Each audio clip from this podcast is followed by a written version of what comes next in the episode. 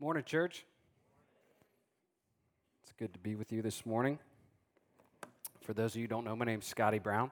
I volunteer here at Vero Bible Fellowship, and I am uh, very thankful and feel blessed to be able to come and deliver the word this morning. Um, many of you probably don't know, I uh, am currently in school taking classes uh, online at the Masters University out of California, and hopefully one day uh, hope to be a full-time minister. So to have this opportunity is uh, wonderful, and I want to thank Pastor Greg and the elders. Uh, Pastor Greg is currently in Illinois visiting his oldest daughter, Lauren, and uh, last night got there safely and got to meet their him and Ree got to meet their tenth grandchild, Sebastian, for the first time. So that was the big reason for their visit. So everyone's happy and healthy, and uh, also who don't know, my wife, Morgan, is uh, Pastor Greg's second daughter, and she is on the trip with them. So I have my three oldest kids by myself at home this week, so you can pray for me. but I promise you, I'm restful. I made sleep a priority last night, and uh, we're going to get into it. Um, if you would uh, bow your heads with me, real quick. Father, we just thank you so much for who you are, Lord. We thank you that you designed church that we would be able to come together, Lord, and have fellowship and strengthen one another and lift each other up, Lord, but ultimately that we would worship you. We would worship you through the reading of your word, uh, through song, and through preaching. And I just pray for this church. I thank you for who they are, Lord. I thank you for who they are in my life, in the life of my family. And I pray that I would be just a worthy vessel to deliver your word today, Lord, and that they would hear your words. In Jesus' name, amen. So, a wonderful thing about our church is that uh, primarily we usually go verse by verse through books of the Bible. Uh, right now, we're in a study of Acts, and we will be back in that study next week. But when Pastor Greg approached me about preaching this Sunday, he said, We're not going to be, there's going to be a break in between there for Christmas, so you can pretty much go wherever you want to go. It was a pretty daunting task. Um, thankfully, I had a, a little bit of time to really be prayerful about it. But when you're used to going verse by verse and then you have the whole Bible open to you as to where you can go, it can be uh, a little bit intimidating. And so I was thinking about uh, Christmas, the Christmas season. And so today we're going to find out why Jesus is the Rudolph of the Bible. That's just a joke. Pastor Greg, I had to throw that in there. He told me he'd be watching, so I'm sure he just fell over in his chair in Chicago. now, honestly, being prayerful about this time, uh, I was thankful to have that amount of time to really be prayerful about where does God want us to go today. And one of the wonderful things, just a blessing about anytime you're able to, to preach or teach or anything like that, lead a Bible study, really what happens is is that the word as you open the word and you consider it and you're purposeful about reading it God's word is faithful to speak to you as the person who's reading it. So the message is just as much for me, just as much convicting to me, just as much uplifting to me as it is to those who hear it. And so we're going to be in Haggai chapter 1. For those who don't know, Haggai is towards the end of the Old Testament. If you go to Matthew and go back three books, you'll find Haggai. It's just a short little book, and we're just going to cover chapter 1 today. And the reason for going there is the time of year that we're in. This is the last Sunday of this year. And so as we turn the page, we kind of get a refocusing a natural time of reflection, but also looking forward as to where we're going. And so, in that time, what God has brought to me in my own life, and now I will bring to you, is that we would refocus on our relationship with God. It's easy as we go through our lives to kind of get in just a normal groove of things, sometimes maybe even a rut of things. But really, through that whole time, God stays constant. He's always there. And so I, I had the idea in my mind of, you know, our cell phone. Uh, I don't know about you guys, but when I when I go anywhere, I have three things I always check for. in my pockets. I check for my keys, I check for my wallet, and I check for my phone. If one of those things isn't on me, it just feels weird. So I always make sure I have that phone with me. But sometimes, much like talking to people on the phone, we can leave God on hold. He's with us all the time, but we're not engaging with Him. And so that's the point of this refocusing. Quickly, I just want to go to the Bible and look at a few characteristics of God's faithfulness from His Word. You can write these down. You don't have to turn. We'll go through them quickly. Deuteronomy 7 9. Know therefore that the Lord your God is God, the faithful God who keeps covenant and steadfast love with those who love him and keep his commandments to a thousand generations. 2 Timothy 2 3 says, If we are faithless, he remains faithful, for he cannot deny himself. Psalm 33 4 For the word of the Lord is upright, and all his work is done in faithfulness. Psalm 119.90 Your faithfulness endures to all generations. You have established the earth, and it stands fast. Hebrews 10.23 Let us hold fast the confession of our hope without wavering, for he who promised is faithful. Church, our God is faithful. Our God is unchanging. Our God is timeless. You know, God could have chosen to be called any name. He's God. But the name he chose is I am. And something that's wonderful about that name when you consider it is that it always is. He always is I am. When we think about our own lives, we think about when we're a baby, adolescent, adult, later into life. We change, our characteristics change as we go. And we could think about, oh, when I was this age, I was like this. Or, oh, as I grow, maybe I'll grow into this. But God is I am always. He isn't like us. That's part of his holy other characteristic.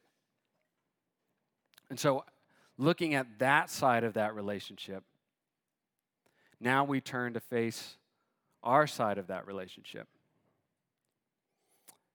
And that's where we get into Haggai. Now, just some background on Haggai. At the beginning of the book of Ezra, the nation of Israel is in exile and under control of the Medo Persian Empire. And so, what's cool about Haggai is Haggai actually takes place between Ezra chapter 3 and Ezra chapter 4. So, we get this little glimpse of this in between. The Bible from the New Test or from the Old Testament rather, we look at Genesis and we try to, you know, our minds just naturally go into a chronological way. But as you study the Bible, you find these cool and unique things. Now, if we look at Ezra chapter 1, I'll read it real quick for you, just verses 1 through 4. This is going to give us a little background as to where we are with Haggai. It says, Ezra chapter 1 In the year of Cyrus, king of Persia, that the word of the Lord by the mouth of Jeremiah might be fulfilled, the Lord stirred up the spirit of Cyrus, king of Persia, so that he made a proclamation throughout all his kingdom and also put it in writing. And this is the proclamation in verse 2. Thus says Cyrus, king of Persia The Lord, the God of heaven, has given me all the kingdoms of the earth, and he has charged me to build him a house at Jerusalem, which is in Judah Whoever is among you of all his people, may his God be with him, and let him go up to Jerusalem, which is in Judah, and rebuild the house of the Lord, the God of Israel. He is the God who is in Jerusalem. And let each survivor, in whatever place he sojourns, be assisted by the men of his place with silver and gold, with goods and with beasts, besides free will offerings for the house of God that is in Jerusalem. And so Haggai is in this first wave of Jews that went back from exile, back to Jerusalem. So as we, Pastor Brenton read for us in our scripture reading, that prophecy from Jeremiah is speaking about these events. that they would be in exile, and then after 70 years, they would be released from exile to go back and to build the temple. And what's awesome about God is that Cyrus isn't a believer, Cyrus isn't an Israelite. He's the Medo Persian emperor. But he reads this proclamation, he reads the book of Jeremiah, and God uses him.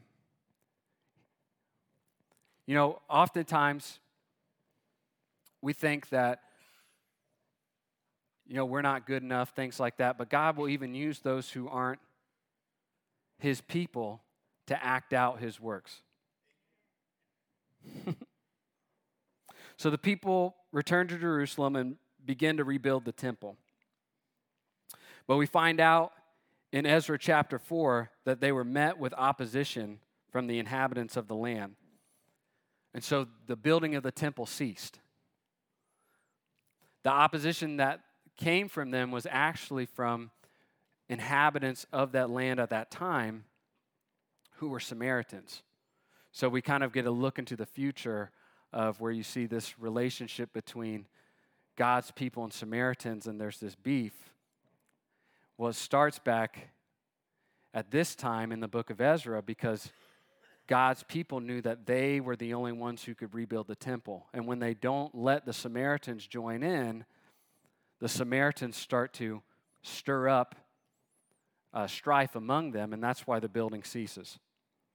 So then we pick up now in Haggai, and now it has been 15 years in between these two chapters of Ezra. It's been 15 years since the building of the temple has ceased. So, Haggai chapter 1, verse 1. In the second year of Darius the king, in the sixth month, on the first day of the month, the word of the Lord came by the hand of Haggai the prophet to Zerubbabel the son of Shealtiel, governor of Judah, and Joshua the son of Jehozadak, the high priest. So, cool thing about this is the book of Haggai, Haggai gives us an exact date that we can date this prophecy to an exact date. That date is August 29th, 520 BC, is when this proclamation came to Haggai. Verse 2 Thus says the Lord of hosts, These people say the time has, yet, has not yet come to rebuild the house of the Lord. Then the word of the Lord came by the hand of Haggai the prophet.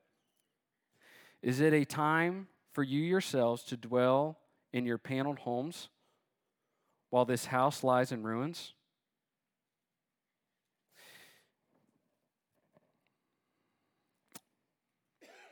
You know, it's easy for us to get busy in life. And that's really what this is talking about. It's not that the time hasn't come, but if we look back to the original language, what the people are saying is, I don't have any time to do this. We don't have time to go and build this temple. And God answers that with, Oh, but you have time to build your paneled homes. You know, at this time in history, especially these Jews that were in exile and they're coming back, they're coming back to ruins. And so their homes would be very modest. But in the 15 years since then, they've been able to spruce it up a bit. And so God is saying, Oh, you don't have time for me, but you have time to pimp your house out.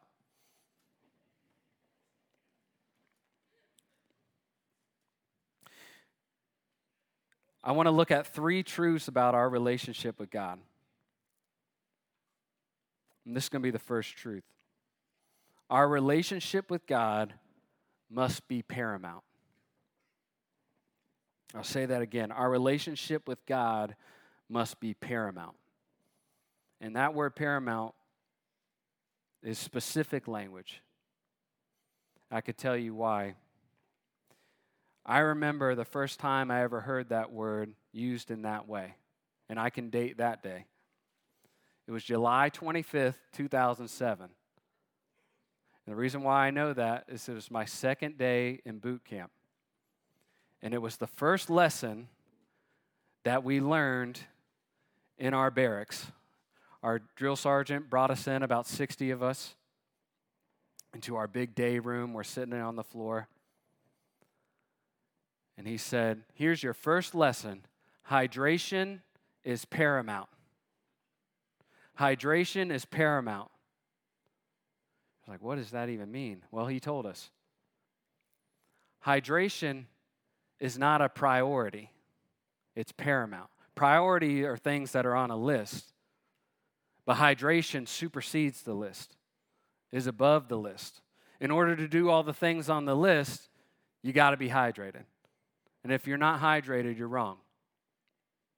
And so, the way by which we would get hydrated is we were issued this old school green canteen, and we have this cool little, not really cool, canteen belt that it was attached to that you had to have on you at all times. And your water canteen had to be filled at all times.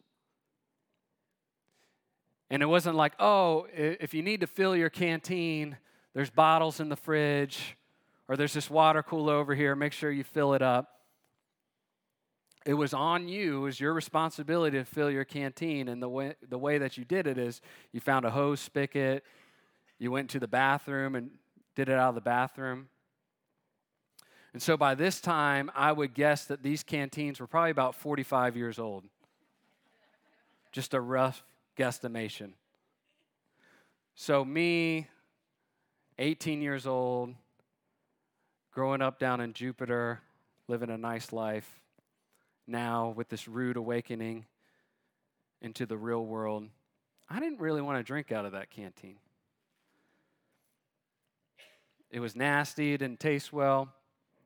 And so, as he began the lesson on hydration is paramount, my drill sergeant says, Before we start, drink half of your canteen right now.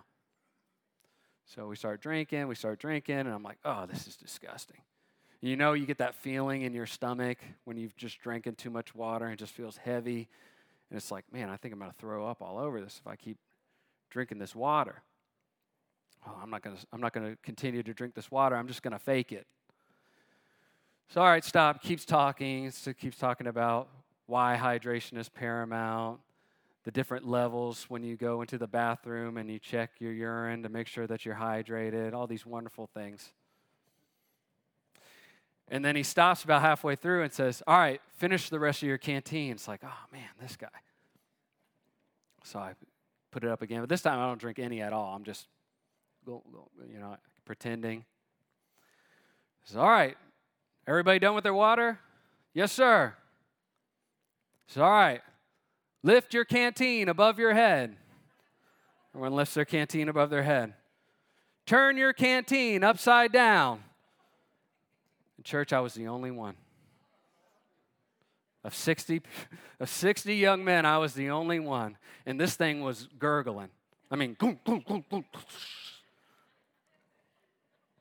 Puddle all on the ground. My drill sergeant said, Well, think we found out who's going to be the first one to go home. He said, What's your name? So stand up said Trainee Brown. That's the name you had to go by, Trainee. He said, Well, just so Trainee Brown doesn't feel special, we're all going to PT, which is like exercise, calisthenics. We're all going to PT until everyone else is as wet as he is. So then I was really popular amongst amongst my group. But I say all that to say the funny thing about, you know, it's paramount. But that word paramount, it's supreme, it's above the list, right? We have this natural thing in our lives, and sometimes we even uh, we'll even brag about it. It's like, oh, where, where are your priorities at? Where are your priorities at? You know, faith, family, country, job, whatever it is, right? But we always make sure if we're in the right company, we got to put faith first, right? We got to put faith first. And that's a great thought. And we all know that we don't always live up to that. And thankfully, we have God's grace when we don't live up to that. But, church, our relationship with God is above the list.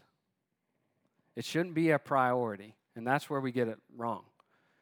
It's not number one on the list, it supersedes the list. It's supreme above the list because we have to take that relationship into everything else on the list.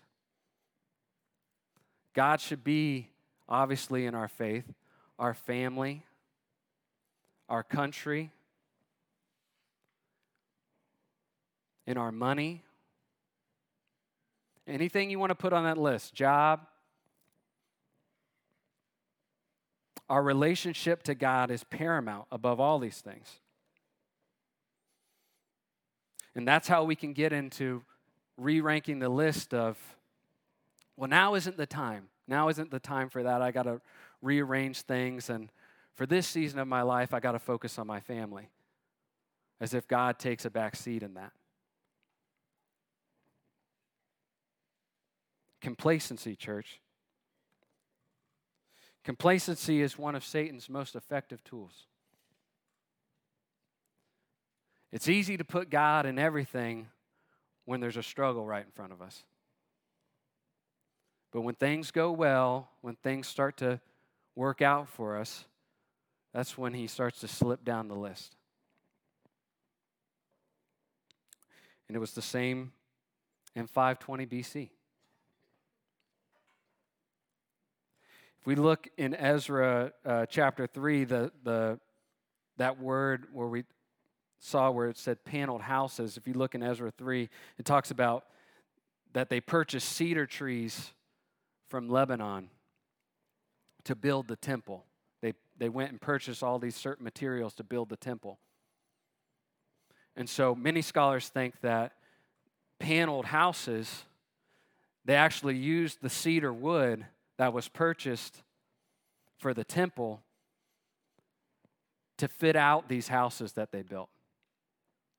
So it's not that God is not a gracious God and God doesn't want you to take care of things. God doesn't want you to have a house to live in, things like that. But when you go to these excessive lengths, that's when we run into trouble. Back to verse 5 of our text. Now, therefore, thus says the Lord of hosts consider your ways. You have sown much and harvested little. You eat, but you never have enough. You drink, but you never have your fill. You clothe yourself, but no one is warm. And he who earns wages does so to put them into a bag with holes. This is the second truth about our relationship with Christ. Our relationship with Christ is the one true source of fulfillment. Notice the list that he's going down here. It's never enough. They've put their efforts into all these things, yet it's never enough. I'd like to read Psalm 63, just 1 through 8, real quick for you guys. Oh God, you are my God. Earnestly I seek you. My soul thirsts for you. My flesh faints for you, as in a dry and weary land where there is no water. So I have looked upon you in the sanctuary, beholding your power and glory. Because your steadfast love is better than life, my lips will praise you. So I will bless you as long as I live.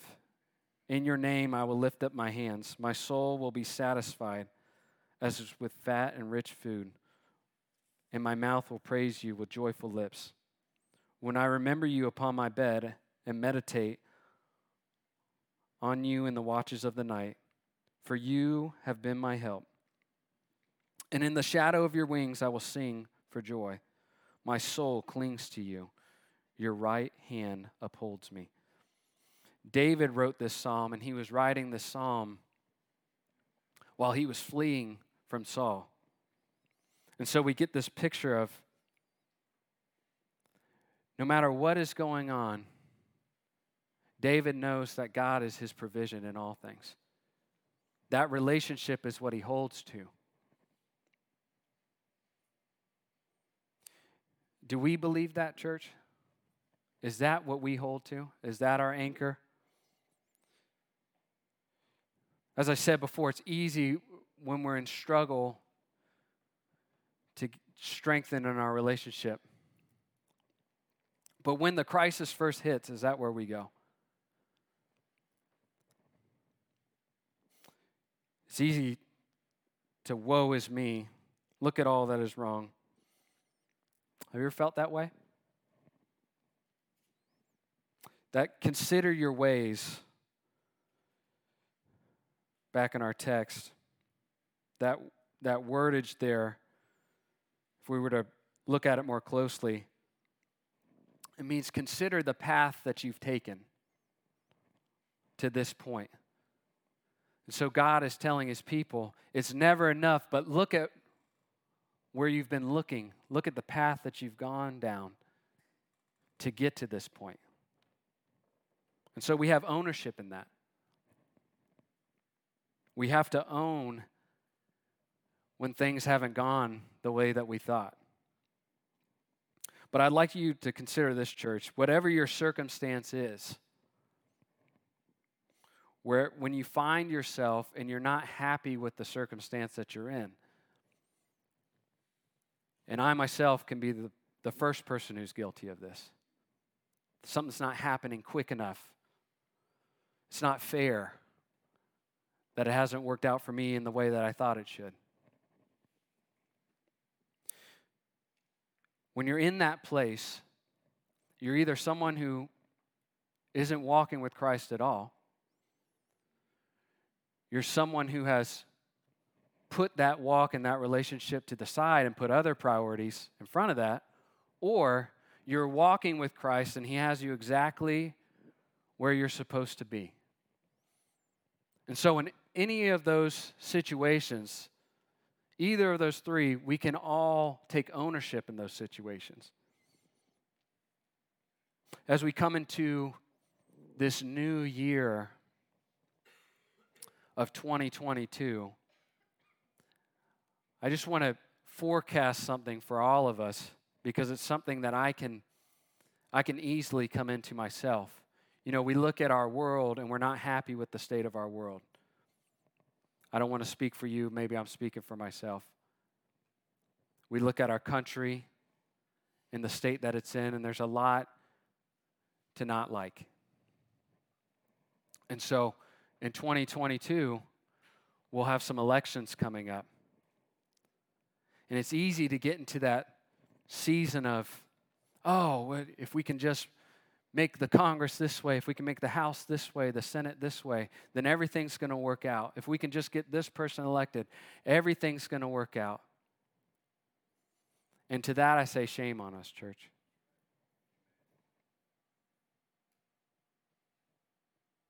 That is not where God has put the responsibility. Those who are in leadership, God has put them in leadership and they will have to answer for that one day.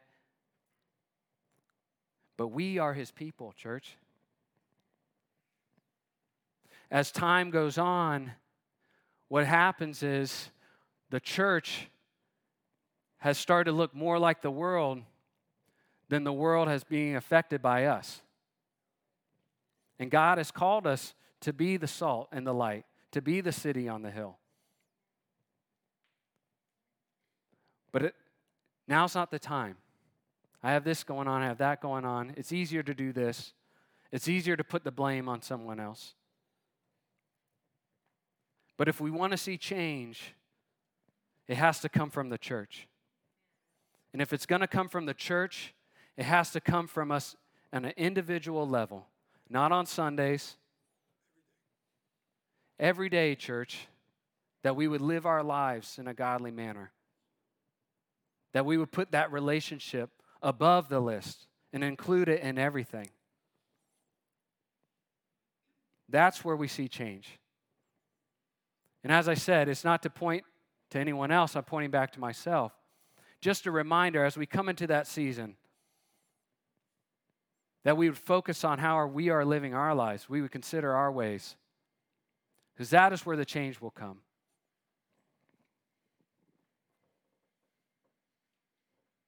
Christ is our portion and our fulfillment. When we rely on Him, we will be strengthened to go out and affect the rest of the world. Back to our text, verse 7.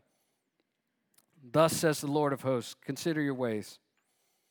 Go up to the hills and bring wood and build the house, that I may take pleasure in it and that I may be glorified, says the Lord. You looked for much, and behold, it came to little. And when you brought it home, it blew away. Why? declares the Lord of hosts. Because of my house that lies in ruins, while each of you busies himself with his own house. Therefore, the heavens above have been withheld the dew, and the earth has withheld its produce. And I have called for a drought on the land and the hills, on the grain, the new wine, the oil, on what the ground brings forth, on man and beast, and on their laborers. Did you catch that, church? Did you see the part where God called for the drought?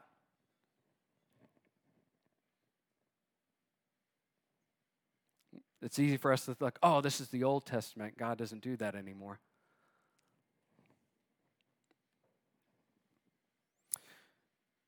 The Apostle Paul said in the New Testament, after Christ had gone to the cross and risen from the, risen from the grave, in 2 Corinthians 12 7, he says, So to keep me from becoming conceited because of the surpassing greatness of the revelations, a thorn was given me in the flesh, a messenger of Satan to harass me, to keep me from becoming conceited. God gave a thorn in the flesh to Paul. And God can do the same for us, church.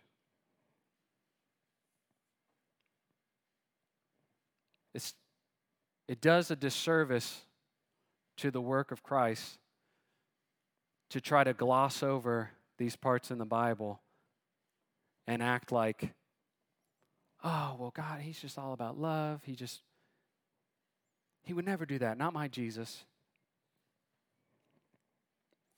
A loving father disciplines his children.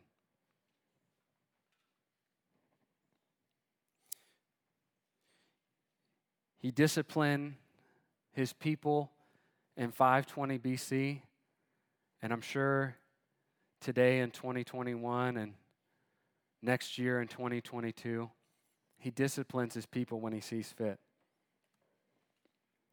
But we have hope, church, which leads us to the third truth of our relationship with God is that our relationship with God has been reconciled. Read this from 2 Corinthians 5 7 through 21. Therefore, if anyone is in Christ, he is a new creation. The old has passed away. Behold, the new has come. All this from God, who through Christ reconciled us to himself and gave us the ministry of reconciliation.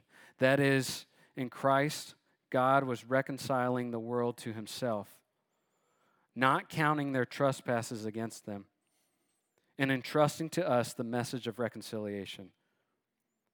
Therefore, we are ambassadors for Christ, God making his appeal through us. We implore you on behalf of Christ be reconciled to God. For our sake, he made him to be sin who knew no sin, so that in him we might become the righteousness of God. Talk about the reason for the season. Pastor Greg has said many times in this Christmas season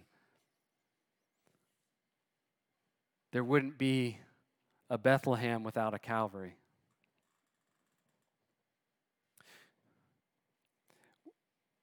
When we read about discipline, as I said, we don't want to gloss over that. But there's a difference between Christ or God disciplining us and God pouring out his judgment on us forever. And that's what was done on the cross. That's why when Christ was hanging on the cross, he cried, Why have you forsaken me? Because that wrath was poured out on him. And so that is the greatest truth about our, rela- our relationship with God is that it has been reconciled. I think it's easy as we go throughout life to kind of cheapen that. And I'm guilty of that as well. But you, when you really consider, church, that from the moment you surrendered, just think about that time. The moment you surrendered your life to Christ, and you probably didn't know the full gravity of that at the time. Who could? We still probably don't understand the full gravity of that. But at the moment you did that, think of everything that's happened since then. But since that moment, when he looks at you, he looks at his son. Is that amazing or what? Think of all the sin that you've committed since then. And so, how moving forward recognizing the sacrifice that was made, can we go on and take that relationship with God and bump it down the list a little bit? How can we do that, church?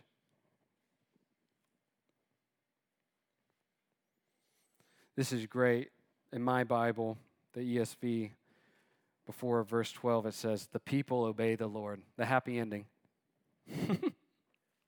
then Zerubbabel, the son of Shealtiel, and Joshua, the son of Jehozadak, the high priest, with all the remnant of the people, obeyed the voice of the Lord their God and the words of Haggai the prophet, as the Lord their God had sent him.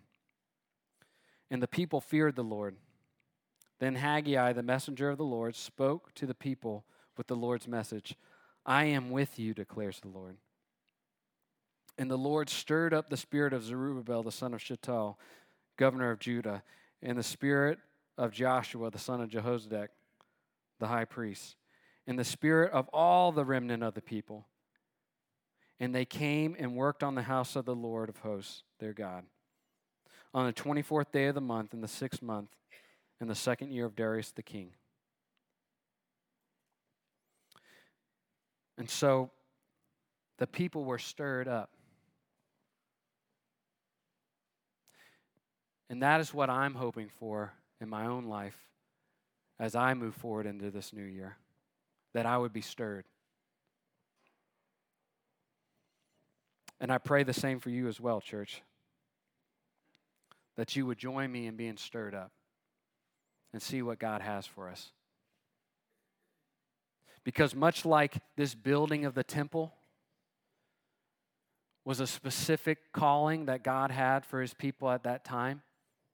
We all might have specific callings on our lives to do different things. But we all have the calling to be in relationship with Christ.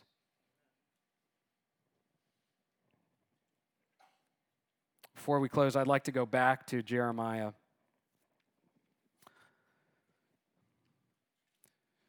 Jeremiah 29, and that was verse 10 through 14. Some of you might recognize a verse that's in there, Jeremiah 29 11. That's a popular verse. Oftentimes we speak it on maybe new Christians or new babies as a verse for their life. But it's great to read the Bible and kind of get some context beyond just one little passage. Jeremiah 29, starting in verse 10. For thus says the Lord, when 70 years are completed for Babylon, I will visit you and I will fulfill to you my promise and bring you back to this place. For I know the plans I have for you, declares the Lord plans for welfare and not for evil, to give you a future and a hope. Then you will call upon my name and come and pray to me, and I will hear you. You will seek me and find me when you seek me with all your heart. I will be found by you, declares the Lord, and I will restore you. I will restore your fortunes and gather you from all the nations and all the places where I have driven you, declares the Lord and I will bring you back to the place which I sent you into exile. So, if you have heard that verse 11 many times about plans of the future to give you a hope and to give you welfare, when you step out into the other verses and get, gain some context with that, it talks about our response as well to that. If you look in verse 12, then you will call upon me and come and pray to me, and I will hear you. You will seek me and find me when you seek me with all your heart. You know, we have this general, general grace for the whole world that God holds the whole world together. He makes the tides happen. He put the earth in the, just a specific place that we wouldn't be burned to death or frozen. And then, even as his people, we're given this general grace, which is amazing just on its own. That we, once we come into relationship, that we will spend eternity with Him and be spared from hell. But if we're going to talk about things in such a specific way that God has plans for our life, then we must seek Him, church. We must put Him first. And that is when the stirring happens. That is when we come into these times of fulfillment. And so I pray that in 2022, for me and also for all of us, as we're stirred back into that relationship, that we would seek God in whatever way that we feel led to seek Him, whether it be reading the Bible in a year, starting a new ministry, starting in uh, serving in a certain capacity, whatever it may be. And there's great benefit in repetition. There's great benefit in having commitment to a thing. But most of all, because I'm someone who can be very guilty of becoming habitual or legalistic about something or routine, I pray that as we're stirred into these things, that most of all, that we would delight in our relationship with God. as we bring him into everything that we do, that that would fill us with joy and that we would use his word and the promises of his word and the truths that we know and that that would stir us up and bring us joy. And so I'd like to pray for us as we close.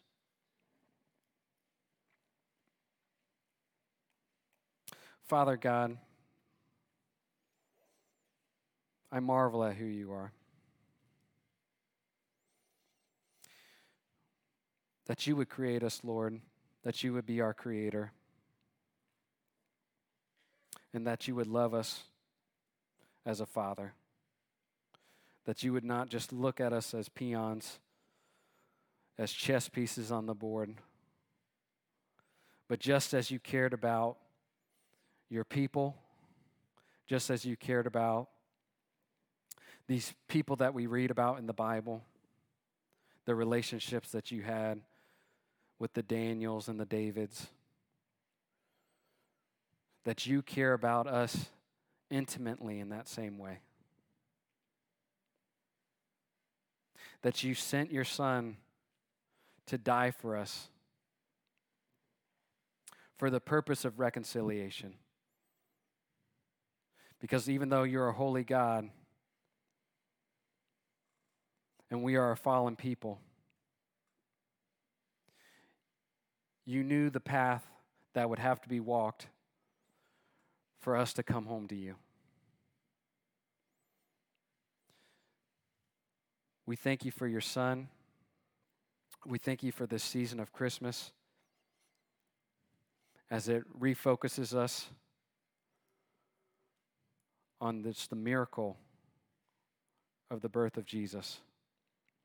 We thank you for this church and for faithful elders that remind us to look towards not only the birth, but the death and the resurrection.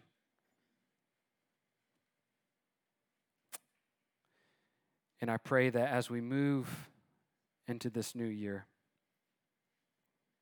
that I myself and that this church body would delight in you, Lord, in all that we do. As we read your word, as we spend time with our families, as we walk into our workplaces, as we come into major decisions, as we walk into this fallen world, Lord that we would be the salt, that we would be seen by this world because of how we delight in you and how your spirit lives in us. We pray all these things in your name. Amen. Thank you, church.